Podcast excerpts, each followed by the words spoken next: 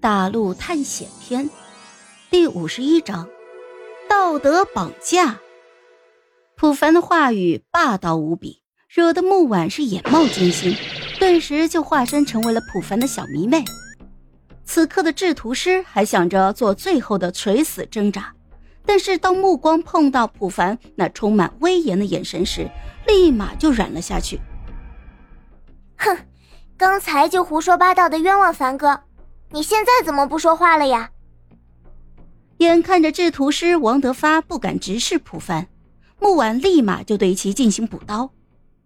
就在众人陷入尴尬之地时，还是村长牧师村民站了出来。呃，那个，现在事情都已经调查清楚了，普凡的实力我们大家都有目共睹，啊，他肯定不是和村民狼狈为奸的人。但是这村民的事情，我们也不能不解决。大家现在想想看，还有什么其他的办法没有？问题再次回到了起点，众人继续一言不发。牧师村民长叹了一口气，步履蹒跚的就来到了普凡的面前。哎，那个普凡啊，刚才大家冤枉你的事情，我替大家向你道歉。呃，不过呢。呃，情况你也知道，这村民肯定会再来的。呃，你看看你这边能不能帮我们赶走村民啊？呃，到时候我们必有重谢。卜凡看着牧师村民眼神的哀求，没有回应。木婉直接站了出来，挡在了普凡的面前。村长爷爷，刚才大家冤枉凡哥的时候，你怎么没有出来呢？现在看到凡哥的实力，又来求凡哥帮助你们了，这有点说不过去吧？哼，你这个丫头，什么你们的我们的，你不要忘了，你也是隔壁村的一份子，是吧？啊，现在村子遇到困难，让普凡帮助我们，又有什么问题吗？嗯，毕竟他的实力摆在那儿了，呃，是不是？好家伙！我没有实力就应该被你们冤枉，我有实力就应该被你们利用呗！啊呸，臭不要脸！而就在听到这话的时候，制图师也瞬间来了主意。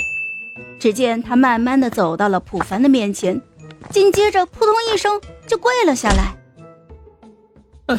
对不起，凡哥，是我狗眼看人低了，我现在向你道歉，所有的过错都由我一个人承担。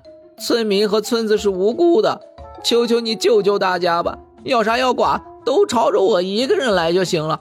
只要你肯帮助我们抵挡村民，让我干嘛我就干嘛。